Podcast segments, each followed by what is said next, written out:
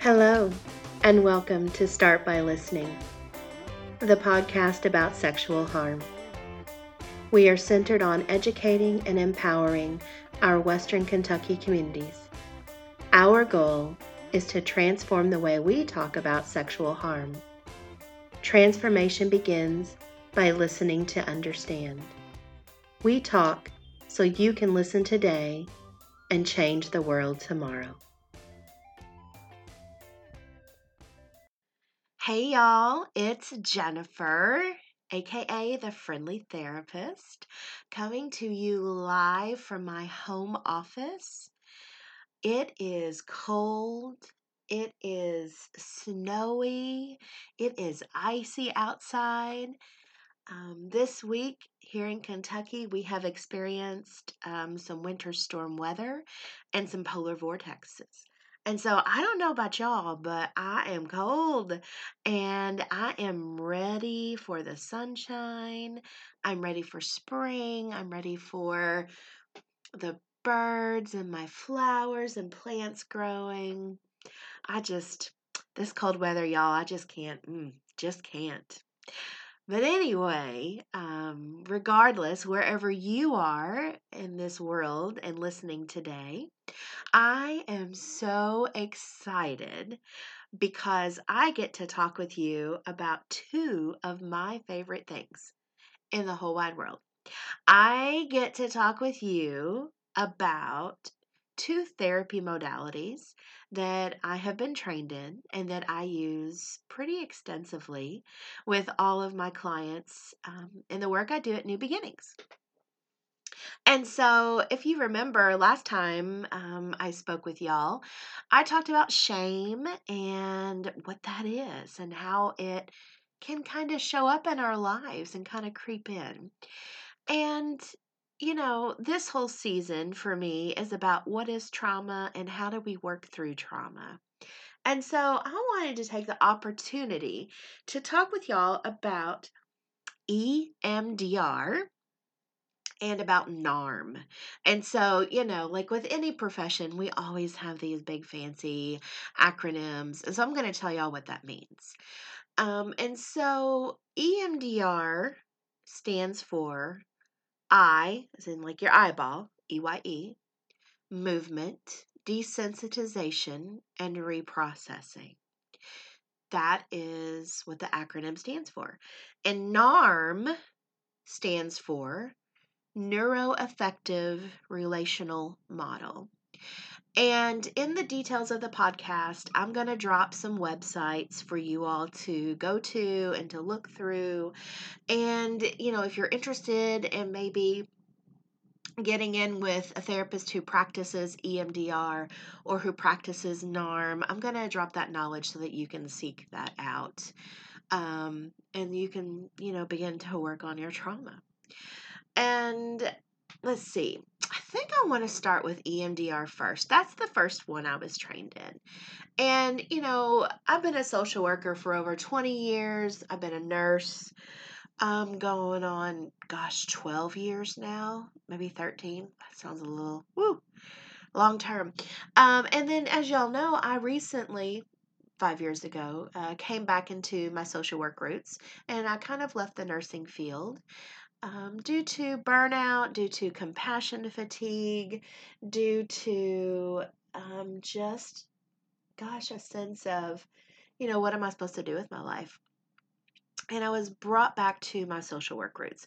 And that's the journey that led me to New Beginnings, that led me to becoming a therapist, and I'm now an L C S W.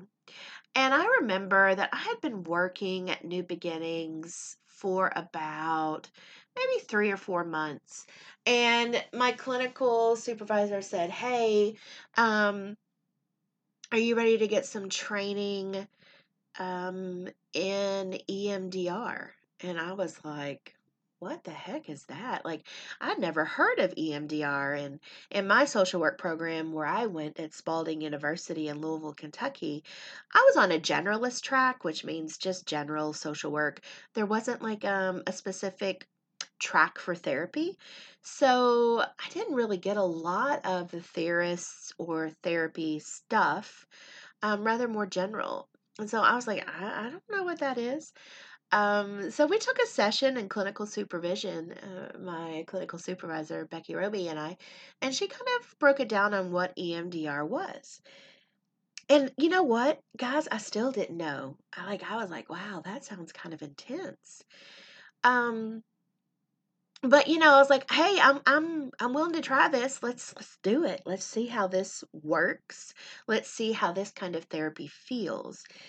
And what I'm going to tell you about E M D R is that, um, A, I love it, B, it's phenomenal, C, it's the bee's knees, and I cannot imagine life without it at this point.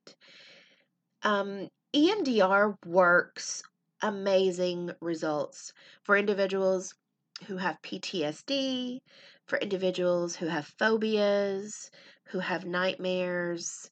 Um, it's just really amazing. And essentially what E M D R does is it helps the brain to reprocess those traumatic memories that we have experienced with those really overwhelming and intense emotions. And it makes it manageable. So like if you have a memory that is really overwhelming to you emotionally, and even just the memory itself. And let's say that you're a level ten out of ten on distress. E M D R brings that level of distress, that level of emotional reaction down from a ten. And, you know, the goal is to get to a zero. But for some people, a zero isn't realistic. For some people, a one or a two is like, whoa, that feels so much better. Um, so it brings down that emotional reaction to where you are able to breathe, you are able to function, you are able to have that memory and not be essentially trapped in those overwhelming feelings about that memory. Um, and the way that works is you work with your therapist and you work on figuring out what are some negative thoughts that you have about yourself. Now, here's the key. These are thoughts that we maybe necessarily don't cognitively think about every day, but it's more of that internal turmoil that we feel. It's more of that negative self-talk that we, you know, say to ourselves that can really be attached to that shame, you know, that I talked about in my last podcast. And so it's these negative thoughts, and there's lots of them, and different ones fit for different people, depending on, you know, what brings you into therapy, you know, because that's one of the main things a therapist is going to ask you, you know, that first session. So tell me, why are you here today? What brought you here? Um, and so it's usually an event that happens in somebody's life, right, that causes them to seek out professional help. So like a negative thought that is really, really common for survivors of um, sexual assault and sexual abuse, I'm not good enough, I'm bad, I don't matter, I'm not lovable. And so just take in those four phrases there for a moment. And, you know, you do not have to be a survivor of sexual assault to have one of those phrases as a negative thought. Those are just some common ones that I hear over and over and have for the last several years, you know, from survivors of sexual assault as a core belief that they have about themselves deep, deep down inside of them. And so you work with your therapist to develop that negative thought and figure it out. And then what you do is you start to take a little trip down the memory lane, and you start with current events. So like in current day, present time, you know, when have you had that negative thought about yourself? And a lot of people have that tied to relationships with friends or or loved ones, work issues, et cetera. And so you look at all the current stuff of how that negative thought shows up in your life. And you talk about, I remember when, um, and then you move on to like the past events. when you were younger? You know, when did you remember feeling this way? When do you remember having those memories of feeling that way? And then you move on to, like, in the future, when do you think that negative thought might show up? Um, so you, that's how you develop this template. It's kind of like your um, plan for what you're going to work on in therapy with your therapist.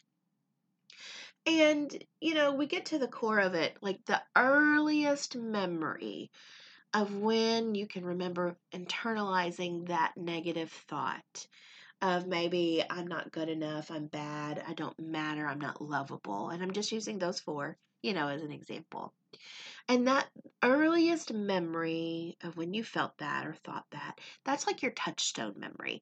And the theory behind E M D R is that within your brain, you have all of these memories on different timelines, on different negative thought timelines, if you would. And it's kind of like the analogy of if you get the root of the weed, then that weed will not grow back in that spot, right? And then you can then plant flowers instead of weeds. And so with E M D R, that thought is, if I can get to the heart of when I first remember feeling this way, and I can process that memory, then all of those memories on that negative thought timeline will also be processed through this neural pathway, through this use of this type of therapy. And once my emotional reaction really comes down to where it's manageable, it feels comfortable, I can live with, then I can place a positive thought that I would rather think and feel about myself. So if a negative thought that I had was, I'm not good enough, then a positive thought that I might have about myself is I'm doing the best that I can. I did the best that I could. Um, I am good enough. So a positive thought to counter the negative of I'm bad, I am good. I am lovable. I do matter. I am important. My needs can get met. So those are all different positive thoughts that you develop, and you figure out which one works for you. And then we we plant essentially that positive thought, and we create a new neural pathway in the brain that then we've planted all these beautiful positive flowers. And how this looks in real life, and I'll share this with you, because in order, you know, for us to be trained, we have to kind of have things done with us uh, and to us. And so when I got my E M D R training, I worked with another therapist on something that was bothering me. And so um, what I chose to work on was current situation, uh, was on the health of my parents. And my parents are older. And so I was really worried, and I had a lot of anxiety around their health. I had a lot of nervousness around their health. I felt like I had to control things so that they would be healthy. And it really caused a lot of distress within me. I remember where I could just think about my parents and maybe something happening to them and maybe them having to go to the hospital, and I would just start to cry. Like, nothing had happened. It was just this anxiety of what could. So that's what I chose to focus on. And, you know, that negative thought that I had is that um, I have to control everything. And so I worked on that, um, and within a matter of like thirty to forty-five minutes, my distress level uh, went from a level, I'm going to say like a ten nine, like snotty nose, crying, like boo-hooing, like sobbing, to where my emotions just stopped, and I could not longer cry, and I could breathe, and my body felt lighter, and I was able to then instill a positive thought of, I'm doing the best I can in this situation. And um, that was accomplished through eye movements, hence the I, which is part of E M D R. Because what E M D R does, the way it works, is there is a mimicking of eye movements of going um, left to right, as in mimicking R E M sleep. If you've ever watched somebody when they're sleeping, you're really like, oh my gosh, look at those eyes. They're going crazy. They're just going back and forth really, really fast. And so that's what E M D R does. It mimics R E M sleep. Now, you are not asleep while this is happening. You are not hypnotized, none of that. It's just um, a process that allows the brain to actually take that traumatic memory, to take that traumatic event, that thought that you have, and reprocess it to where it gets to where it needs to be, and where it, it doesn't cause as much distress. Um, and so that's accomplished through the eye movement, whether someone is using their actual hand going back and forth uh, from right to left or left to right, or using the buzzers, aka what we call them tappers, where it's kind of like a vibration that goes from one hand to the other hand back and forth. And it can go very fast or it can go slow, depending on what needs to happen. Um, and E M D R is a somatic form of therapy. And when I say somatic, what I mean by that is it is in the body. It is where the body is experiencing those feelings, those emotions, and the body is responding. Um, you might be quite surprised to find out that there's not a lot of talking involved in E M D R. Um, there's just not. It is more of an internal experience from, from the client perspective. It is more of a natural way of allowing the brain and the body to heal from traumatic events and from memories. And it is unlike anything I have ever experienced, um, therapy-wise. And you know, it can be scary when we think about, you know, not talking through our feelings.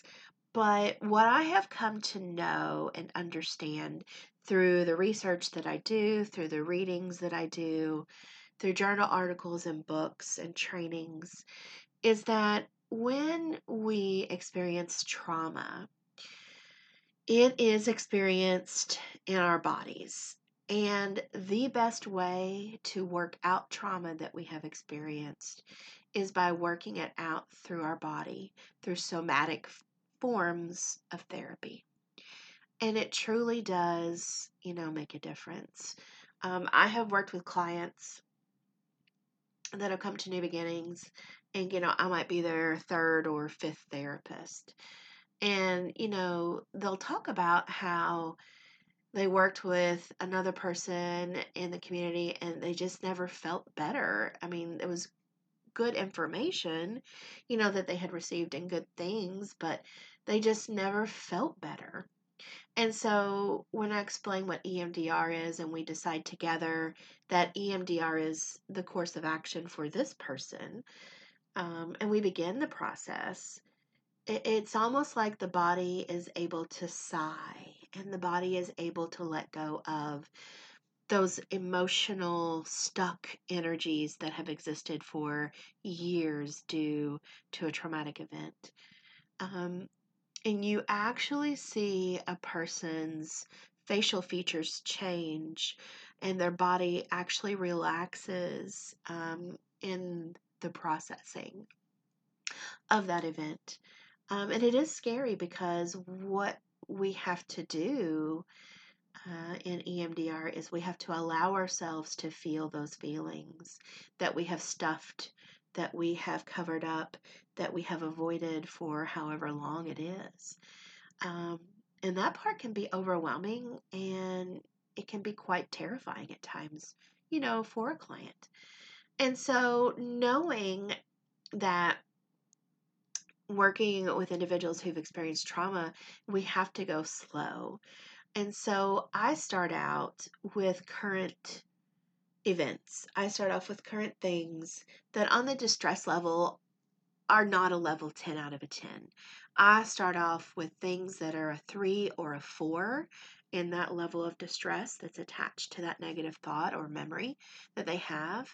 And um, I do that purposefully because our nervous systems um, have never experienced E M D R before. And so many times a nervous system, when experiencing something new, it can be kind of shocked. It can be kind of like, oh, wait a minute. Hello, what is this? What's going on? Nobody asked my permission. What what do you think you're doing? And so understanding that something new to the nervous system, we have to go slow to to get the nervous system to adapt, to get the nervous system to accept and to feel safe. Uh, and that's th- that's the most important thing, is that your nervous system has to feel safe in that moment to allow those feelings to come forward and to be processed. Um, and so that takes some time. And so that's why I think as a trauma therapist, I begin with things that aren't that level of distress or that level of traumatizing on that client's Uh, scale. And so it gives them time to adjust, because it is a very different way of doing therapy. You know, most people think when they come to a therapist, oh, I need to spill my guts. I have to talk about every awful, horrible, bad thing that's ever happened to me. And so this is not the case. Um, E M D R is a way of processing trauma without re-traumatizing a client. And that is a beautiful thing. It really is. Um, and so what can you expect to happen during an E M D R session? Well, you can expect to have um, visualizations of that memory popping into your head. You can expect to see that memory um, almost like looking out a car window as you're traveling through the countryside. So as you're watching the countryside go by, it's kind of the same thing with E M D R. It's like, oh, there goes that memory. Oh, oh, I remember that. Oh, wow, I remember that. Yes. Oh, well, there's that memory. And it's it's a progression. Um, you can expect uh, sometimes to have some really intense emotions that are tied to um, those memories. And you will also have some physical sensations inside your body.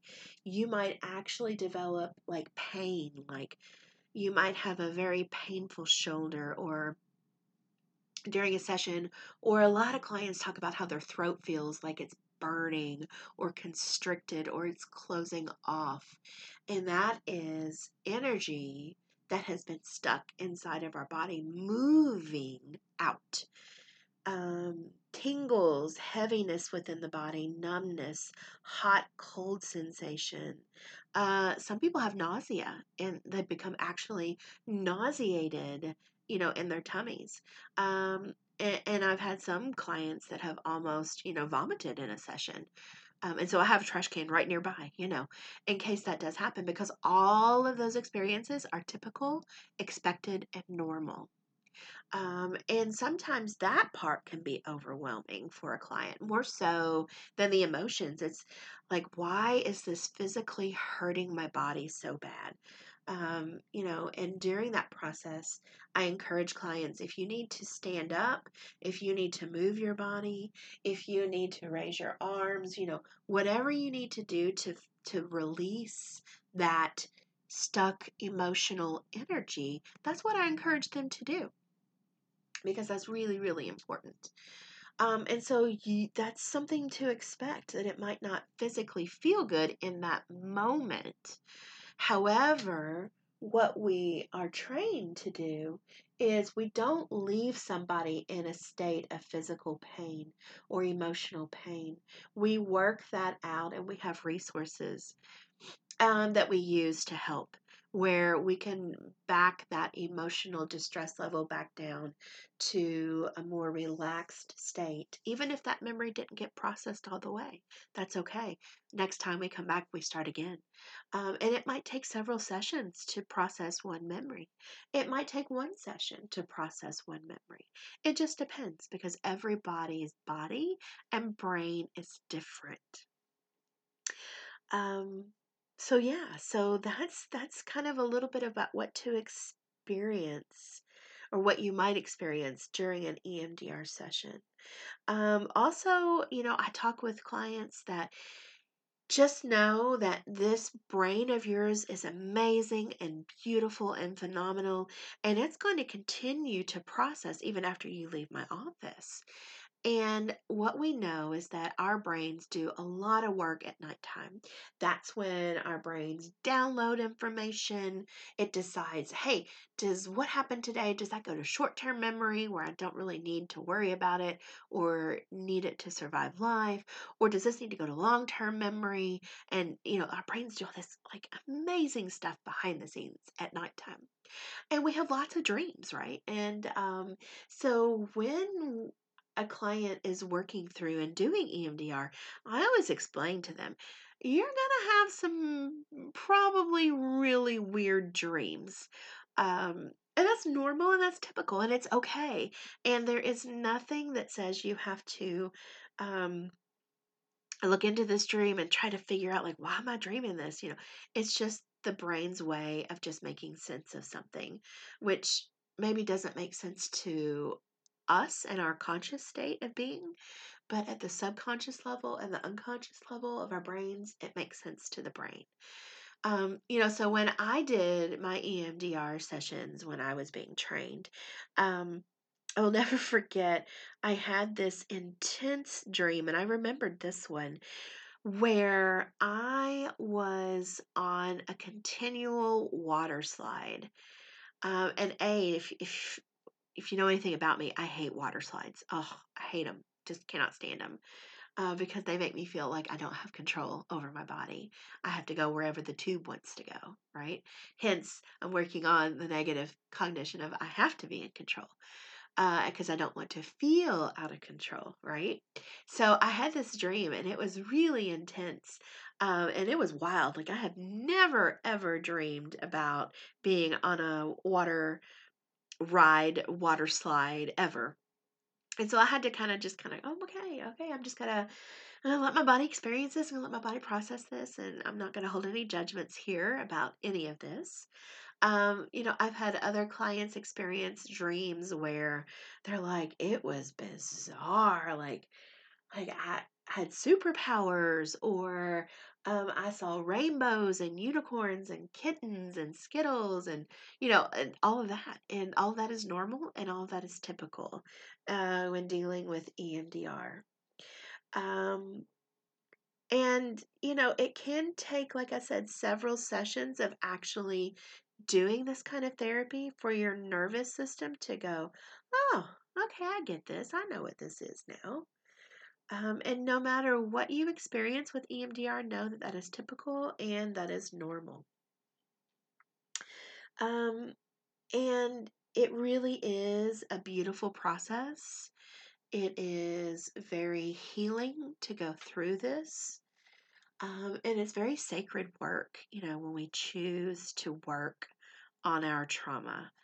Um, and know that it is a journey unlike anything that you have ever experienced. So now you might be thinking, oh my gosh, I need this right now in my life. But how do I even get to find an E M D R therapist? Um, like, how do I even start? So just know in the details of the comments of the show, I'm going to drop some links for you for um, EMDRIA, which is the credentialing body for E M D R therapists. And it's a way for you to search and find some local uh, therapists in your area who are trained and provide E M D R. Um, Also know that because we are in the midst of a pandemic still, and because of social distancing, et cetera, you know, many therapists are offering um, therapy sessions via the computer. And so while that is different, um, E M D R can still occur via the computer. There are different programs out there that help with uh, therapists to be able to do the eye movements.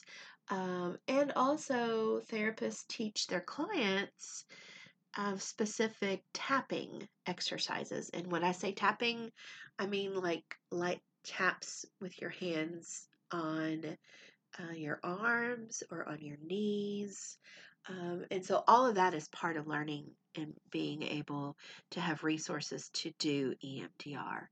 Um, and so before actual E M D R happens, I would say it probably takes about four or five sessions of learning these resources as a client, learning how to use them, learning how to do self-tapping, learning uh, deep breathing work, learning progressive muscle relaxation work as well, because all of that works together um, to help the body to be able to process and let go of those trapped um, emotional energies that have existed. Um, so that's kind of E M D R in a nutshell. And again, it's one of my favorite, favorite modalities. Um, and I use it a lot for individuals who have nightmares because um, what we know about survivors of trauma, of sexual abuse, of physical abuse, of domestic violence, that there are lots of nightmares that happen. Um, and those nightmares can lead to sleep deprivation and um, circadian rhythms that are off, um, restlessness. And sleep is so important to the body and to the brain. And sleep is a way that our body is able to restore itself during the nighttime, and it's a way that our brain is able to make sense of the day. And if we're not sleeping, none of that gets to happen, and we can feel a little wonky. Um, and so we can target specific nightmares with E M D R, um, and specific phobias as well. And again, you know, E M D R, I'm going to say this, it is not for everyone. And that is okay. Um, there are many people who really do want to talk out their feelings. And, you know, that is a, a part of E M D R. But again, a lot of E M D R is not through talk. It is through the client's internal experience of healing their traumas. Um, and so, you know, that's something to talk over with your therapist. Um, and ask them, you know, could I try E M D R? Um, and know that if you try it out and you don't like it, it's okay. You don't have to do E M D R. You know, you have all the power and control. You have all the choice on what you would like to do on your journey of healing. So just know that. Um, and if you're interested, you can always Google what E M D R is. I'll also put some YouTube links in the comment section. So you will be able to watch some videos uh, that I think maybe perhaps can explain better or add to my description of what E M D R is. And if you're a therapist out there who has never heard of E M D R, that's okay too. I used to never have heard of that. Um, But just know that if this sounds like something that you think would be amazing for your clients and for you personally, I'm going to encourage you to get trained in doing E M D R. Uh, really, it has been life-changing for me personally and professionally. Um, and I have really, really enjoyed deepening my understanding of E M D R and how it is such a beautiful modality to allow the body and the brain to heal um, in a natural way that works for each individual. So that's my take on E M D R, and I really hope that um, you seek out more knowledge about it to see if this is something you might like to do. And, you know, like I said at the beginning of the program, I also have another modality that I have absolutely fell in love with, fallen, excuse me, fallen in love with. And that is called NARM. And, you know, as I said at the beginning, NARM stands for the Neuroaffective Relational Model. And I had the privilege this summer to in, attend this basic understanding, basic entry into the world of NARM. And I'll be honest with y'all, like, I, I had no clue what it was. Um, one of my coworkers, Emily, had sent this email out to all of the therapists at New Beginnings about this training this summer. And um, I, y'all, seriously, like, I have learned, do your research, right? Understand what you're getting into before you do something. And I laugh because I usually am a person to not do that, and I'll jump feet first, but I'm going to tell y'all, do your research.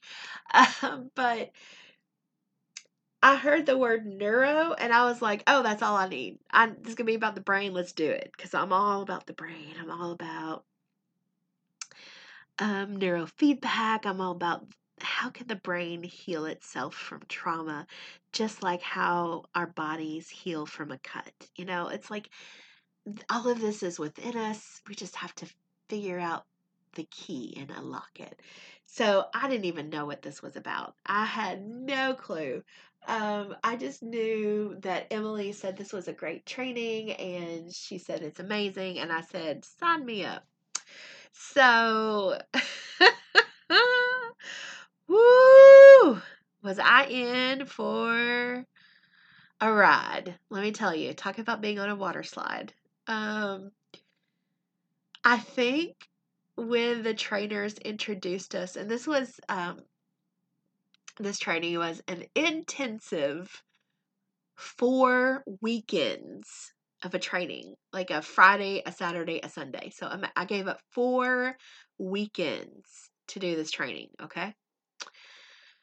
And I will never forget that first Friday when the trainers told us, you will have your life changed by the end of this adventure. And I thought, uh, okay, we'll see about this. Y'all, oh my God. I was snot-nosed, vulnerable, crying within the first four hours of this training. And I should have known that something was up when not only did they have the three main trainers, but they had this amazing support staff of, a, I think, maybe about twenty um, other people who have been through all the NARM training and do NARM. And I've never experienced a training in that way, right? Where you have twenty support staff. Y'all, I should have known. Like, I should have known, right? But I didn't. Um, but again, what a great leap of faith, I'm going to call it, that I took by jumping into this training. And so I'm going to spill a little bit of the tea about my experience with NARM and what it is and, and how you do it. Um, so again, NARM is a modality that works with complex developmental trauma. And you might be thinking, what the heck is complex developmental trauma? Well, I'm going to tell you. So that is, developmental trauma is trauma that happens to us when we're kids. Uh, and every person in the whole wide world has, to an extent, some form of developmental trauma. It is, it's just, I think, part of life. And so this type of therapy addresses attachment issues, relationship issues, and the developmental trauma experienced as a child. And the hallmark tenets of this therapy, and this was the original, I think, title of Doctor Lawrence Heller's book. It's called Connection, Our Deepest Desire and Our Greatest Fear. Oh my God, y'all, just let that sink in. Connection. Our deepest desire and our greatest fear. And y'all, that shook me. I was like, whoa. Like, I remember I was sitting in my backyard. I had my extension cord hooked up so I could be outside during this training because it was the summertime. It was beautiful. Uh, I was in my rocking chair. I had my umbrella up. I had my iced tea. And I remember when they told us that was the original title of the book, but that was just too much. And they had to change it. Um, and I thought, oh my gosh, that is such a profoundly true statement. Like, I felt my body move, my nervous system moved when they said that. And trauma comes at different stages and brings different things for children, you know, um, and something that I had never considered Um, until this training was medical trauma that children experience and just how traumatizing that can be and how that shows up in adult life. And that really began my journey to helping me understand why I struggle so much with connection in general. Connection to friends, connection to loved ones, um, connection to myself, connection to my body. And so, you know, there's, and I can't go very deep into it because I don't have all the time in the world, but I want you to do your own research. I want you to go out and, and to purchase Doctor Heller's book if you're so inclined to learn. Um, and I'll drop that too. I found that on Amazon. Um, I'll put that in the comments too. But sorry, I digress. But there is a reason why I have never felt like I connected or I belonged. And, you know, just a little short synopsis. You know, when I was first born, I experienced birth trauma. Unbeknownst to, I think, the O B doctor, uh, unbeknownst to my mother, but I was born uh, with hip dysplasia. And so it wasn't until about six weeks that they figured that out. So I had been in excruciating pain as a newborn and cried consistently and constantly for hours and could not be consoled or soothed. Um, and then they discovered that I had this hip dysplasia. And back then, forty-five years ago, there was this thought that children don't experience pain. Um, and God only knows how much trauma the medical world has heaped upon humans, Uh, especially children, with that thought. And so the treatment forty-five years ago was they pulled my hip back into place without any form of pain medication or any kind of uh, anesthesia, and then casted me. Uh, and I wore a cast uh, on that side of my body until I was approximately two and a half or three years old. And so what I learned in this training was that um, that important first stage of connection that as children we experience in life, that feeling of belonging when we are connected to our bodies and to our emotions and to others, you know, that did not occur for me um, due to the medical trauma that I experienced. And so how does that show up in later life when that is not what a child receives? Um, so that shows up as somebody who is disconnected from others, someone who um, maybe doesn't feel their emotions, uh, avoids them, um, not connected to the body or not understanding what the body is feeling or needing. And so here's a prime example of how I made all these connections this summer from the trauma I experienced as a newborn So it was um, the year that I got married, and y'all, my foot was broken. And I had no clue that my foot was broken.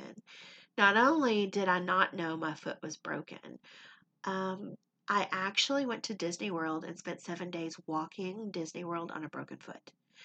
When I came back and I said to the doctor, you know, I think my foot is, is just a little sore. That was my word, sore. And the foot had already begun to heal. And at that point, if I wanted it to heal properly, I would have had to have surgery. They would have had to rebroken my foot and, you know, et cetera, et cetera. Anyway, um, it did not register with me that that was not normal, that not to not feel a broken foot. And so I put all these connections together this summer through this amazing training. And so I have been working very diligently on reconnecting with myself and reconnecting with others. And it is a very, very tough struggle at times. Um, but I began to understand some of the behaviors that I exhibit as an adult that I, I just never saw anybody else. And it, I just thought, oh, maybe I'm just weird. Maybe I'm just strange. Um, but what I came to realize is that I experienced trauma at a very early age that showed up in a different way. Another theme in life is the theme of attunement. And attunement is the ability to know what our bodies and our nervous system needs and to follow through with that. And so a, a lot of times how this might show up um, as trauma for a child is, you know, to have a parent who is maybe struggling with anxiety or dealing with depression, uh, maybe postpartum depression as well, uh, which is very typical after giving birth. And maybe a parent who struggles with addictions. And so that parent is not able to fully attune, you know, to the needs of that child. And so that shows up in later life by maybe uh, as an adult um, of not being able to fully express what your needs are, um, not being able to ask for what you need. Um, Because as a kid, that attunement was not there. And I, I probably should have said this from the beginning, but let me preface this. This is not,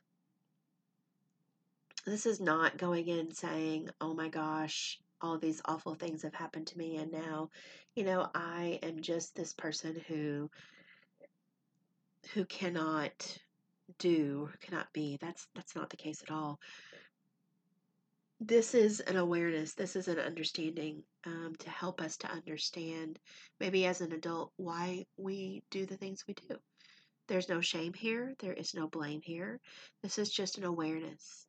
Um, and I believe fully that in life, once we become aware of something, now we have the power and the choice to choose and to do something different if we want. Another life theme in NARM is trust. And so, you know, we trust ourselves and we trust others and we feel safe to allow interdependence to happen. And so, you know, if a child has experienced developmental trauma on this level of trust, um, then that might show up in looking like an ind- a person who is fiercely independent, who has to control everything and has to not rely on anyone else, because when, as a kid, we did rely on, on a caregiver, that it just wasn't there. It didn't happen. Um, so that's another life theme. And there are five of them. And so the fourth one is autonomy. And, and as an adult, uh, a healthy uh, sense of autonomy is the ability to say no and to set boundaries and limits with people, and the ability to speak our mind without guilt or fear. And so, you know, if as a child, if autonomy was not allowed in our household, or we were not shown what autonomy looks like in a healthy way, that might show up in an adult as um, an individual who, you know, puts themselves last all the time, an individual who doesn't have good boundaries, personal or professional, who can't say no because if I say no, maybe that person won't like me anymore, or maybe they won't want to be my friend, or maybe, and you can just go on and on and on. Um, and that's what autonomy is. And then the fifth uh, life theme that comes through at NARM is this love, sexuality.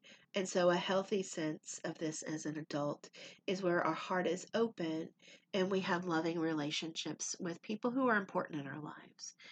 And so how this might show up in somebody who had this level of developmental trauma in their life is that, you know, they, their heart is not open. They don't trust relationships, and they've maybe never had that kind of loving, uh, connected relationship with someone. Um, so those are the five themes, and those um, can be experienced at different ages, you know, um, when they that developmental trauma shows up.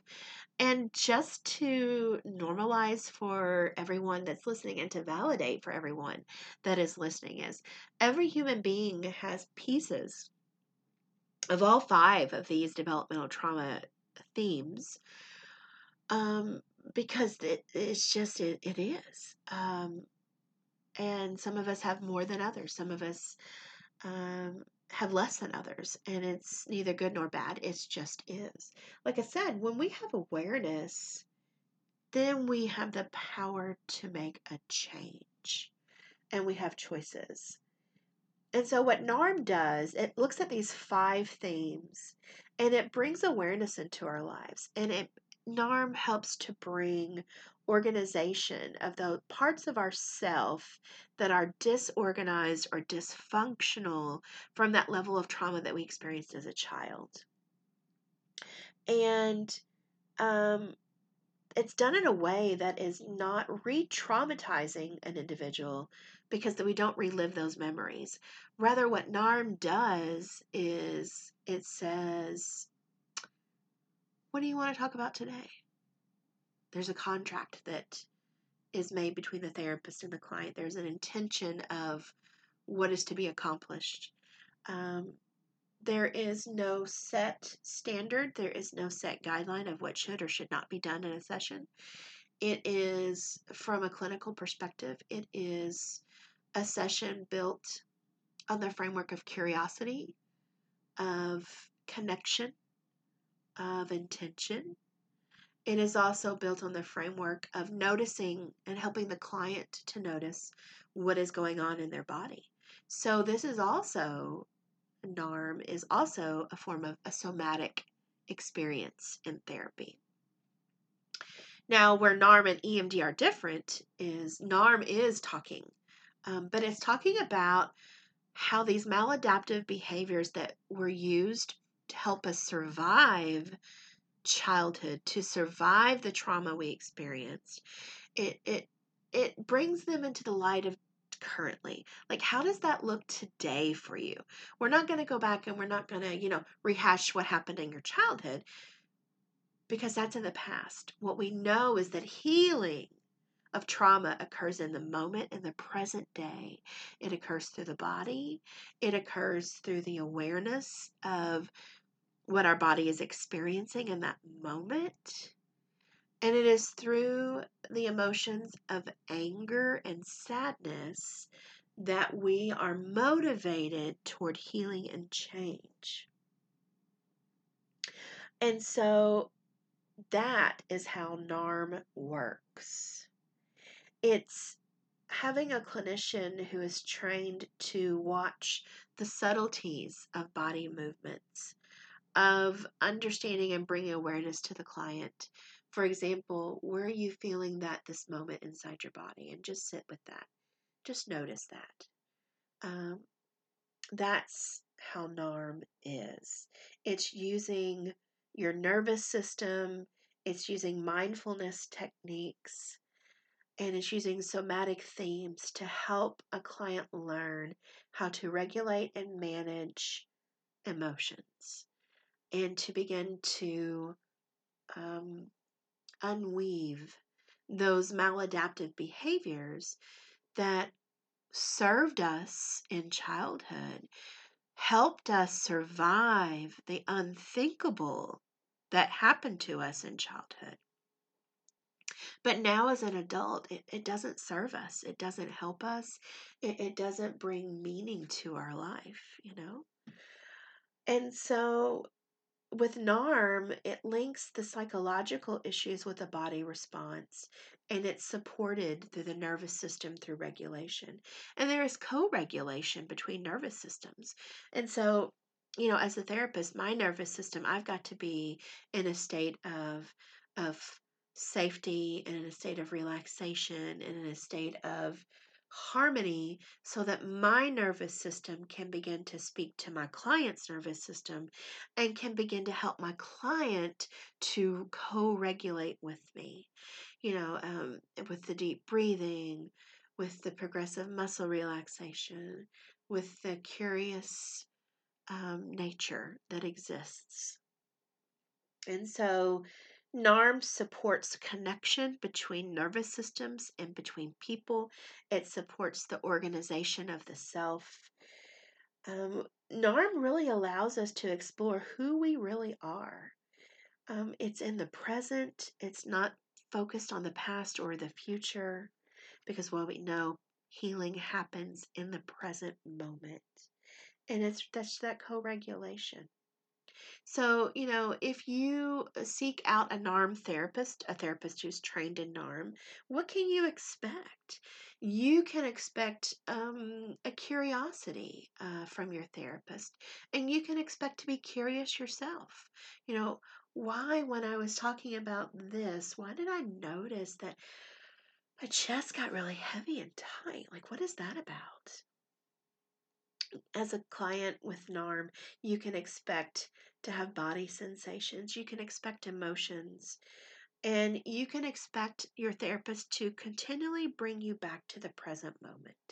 So if we, you know, get off on a little side sidebar about talking about our past, a therapist is going to gently bring you back. Okay, so let's stop for a moment and let's think about how is that showing up right now in your world and in your life. So that's that's kind of NARM in a nutshell. Um, and I hope you were able to hear in my voice the passion that I have and the love that I have for both of these modalities equally. Um, you know, as a therapist, I think it is imperative that I do my work and I heal my trauma um, that I have lived through and survived, um, because that is what I think helps me be the best therapist and the best person I can be. And, you know, these are two modalities that I have personally experienced in my own therapy journey. And both have shed a lot of understanding and light, um, and have really helped me to maneuver um, those waters. And so, again, I, I cannot encourage you enough just to check out the resources that I'm going to be putting in the comment section for this uh, episode of this podcast. And I really hope that you've enjoyed this as well. Um, as always, you know, if you need to drop an email, uh, that's also in the show comments. I would love to hear from you, um, any questions you might have. And I just want to say thank you for taking the time to sit with me this hour and to learn maybe something new that you didn't know before. Um, and I'm super excited for my next podcast, which will be coming in March. In March, I'm going to talk about the polyvagal theory, and I'm also going to be talking about the Safe and Sound protocol. And y'all, oh, as much as I love E M D R and NARM, I cannot tell you how much I love polyvagal theory and the Safe and Sound protocol that was developed with Doctor Stephen Porges. And I'm telling you, life changing. Gosh, there's so much we're learning about our brains and trauma. I just love this journey of learning. And I'm so grateful to have you all with me. And I just want to say, have a lovely week. Have a lovely day. Keep warm. Keep safe. Um, and until next time, see you soon. Well, we made it to the end of our episode. We want to thank you for listening. We also want to thank VOCA for funding our podcast. VOCA stands for Victims of Crime Act. This project was supported by grant number VOCA twenty twenty, Green River zero zero zero two six, awarded through the Kentucky Justice and Public Safety Cabinet by the United States Department of Justice. The opinions, findings, conclusions, and recommendations expressed in this publication, program, exhibition are those of the authors and do not necessarily reflect the views of the Kentucky Justice and Public Safety Cabinet or the U S Department of Justice. We also want to give a big shout out and a thank you to Seth Hedges of Uriah Wild Media. He is the amazing individual who created the beautiful music for our podcast. We thank you so much, Seth. I'm going to encourage you to go check out his stuff. He's pretty talented and awesome. You can find him at w w w dot uriah wild dot com. That's w w w dot uriah wild dot com. And finally, we want to give a really special shout out to Rodney Newton for being our amazing technical advisor. He has spent several Saturdays and days throughout the week to help us get this podcast up and going. Rodney, you are our captain. And finally, we hope that you'll take something you heard today and change the world tomorrow. Join us next time on Start By Listening. And as always, please remember that New Beginnings is here for you to listen or help twenty-four hours a day. Just give us a call, one eight hundred two two six seven two seven three.